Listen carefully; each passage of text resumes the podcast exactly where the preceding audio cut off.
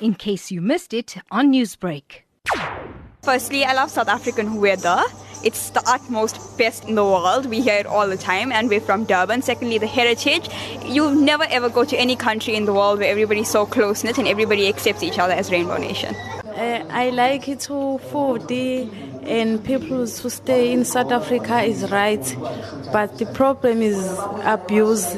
I love the diversity in South Africa because we have such a unique country. We have so many different uh, cultural groups, religions, um, and it's really just a melting pot of different people, and that makes us really special. I love all the how all the different cultures come together, and we create all the different arts that we have, the different types of music and the dancing.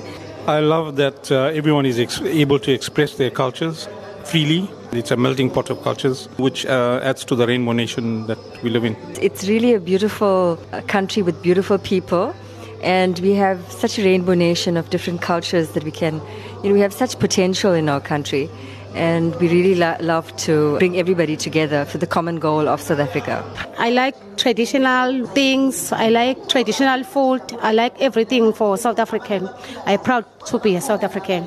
I like uh, traditional culture. Our culture is, is very good, and uh, we are the Rainbow Nation country. We do different uh, cultures. I like that. You? What do you like about South Africa? I like town. What do you like in town? Fish. Newsbreak, Lotus F M, powered by S A B C News.